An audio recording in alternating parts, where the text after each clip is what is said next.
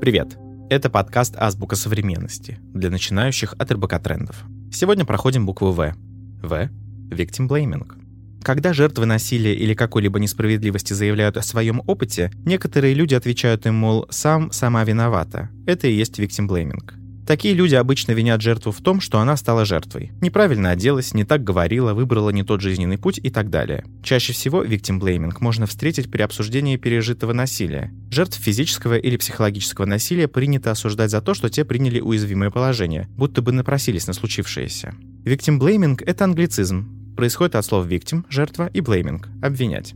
Слово появилось достаточно давно. В 1971 году американский психолог Уильям Райан выпустил книгу «Обвиняя жертву» «Blaming the Victim». В книге говорилось об идеологии виктимблейминга, который объяснялся расизм и социальное неравенство в отношении темнокожих американцев.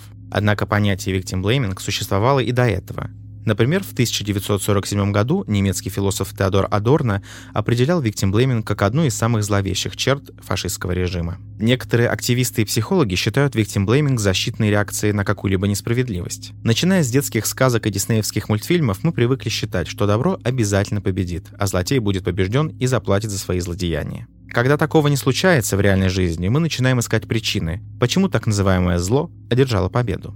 Отсюда и такие тезисы, как «со мной такого не случалось», «надо было быть осторожнее», «ты все выдумываешь». В моем окружении этой проблемы нет, так что мне сложно поверить, что такое случилось. Используя такую риторику, люди защищают себя и свое видение мира. Ведь если что-то плохое случилось с хорошим человеком, значит, что такое же может произойти и с ним. Вместе с виктимблеймингом существует и портрет идеальной жертвы, человека, который стал жертвой из-за неизбежных неудачных обстоятельств. Идеальной жертвы в реальной жизни, естественно, не существует. Кажется, что можно найти оправдание любой несправедливости и любому преступлению. А теперь закрепляем знания. Повторяйте за мной. В. Blaming. Теперь попробуем использовать слово в предложении. Люди, которые говорят жертвам домашнего насилия, что они сами виноваты, занимаются blaming. Теперь пример попроще. После рефлексии я не занимаюсь виктимблеймингом, потому что понимаю, что иногда плохие вещи случаются с людьми, которые этого не заслужили.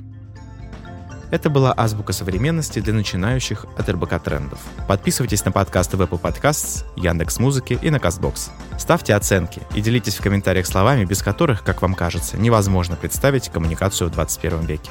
До встречи!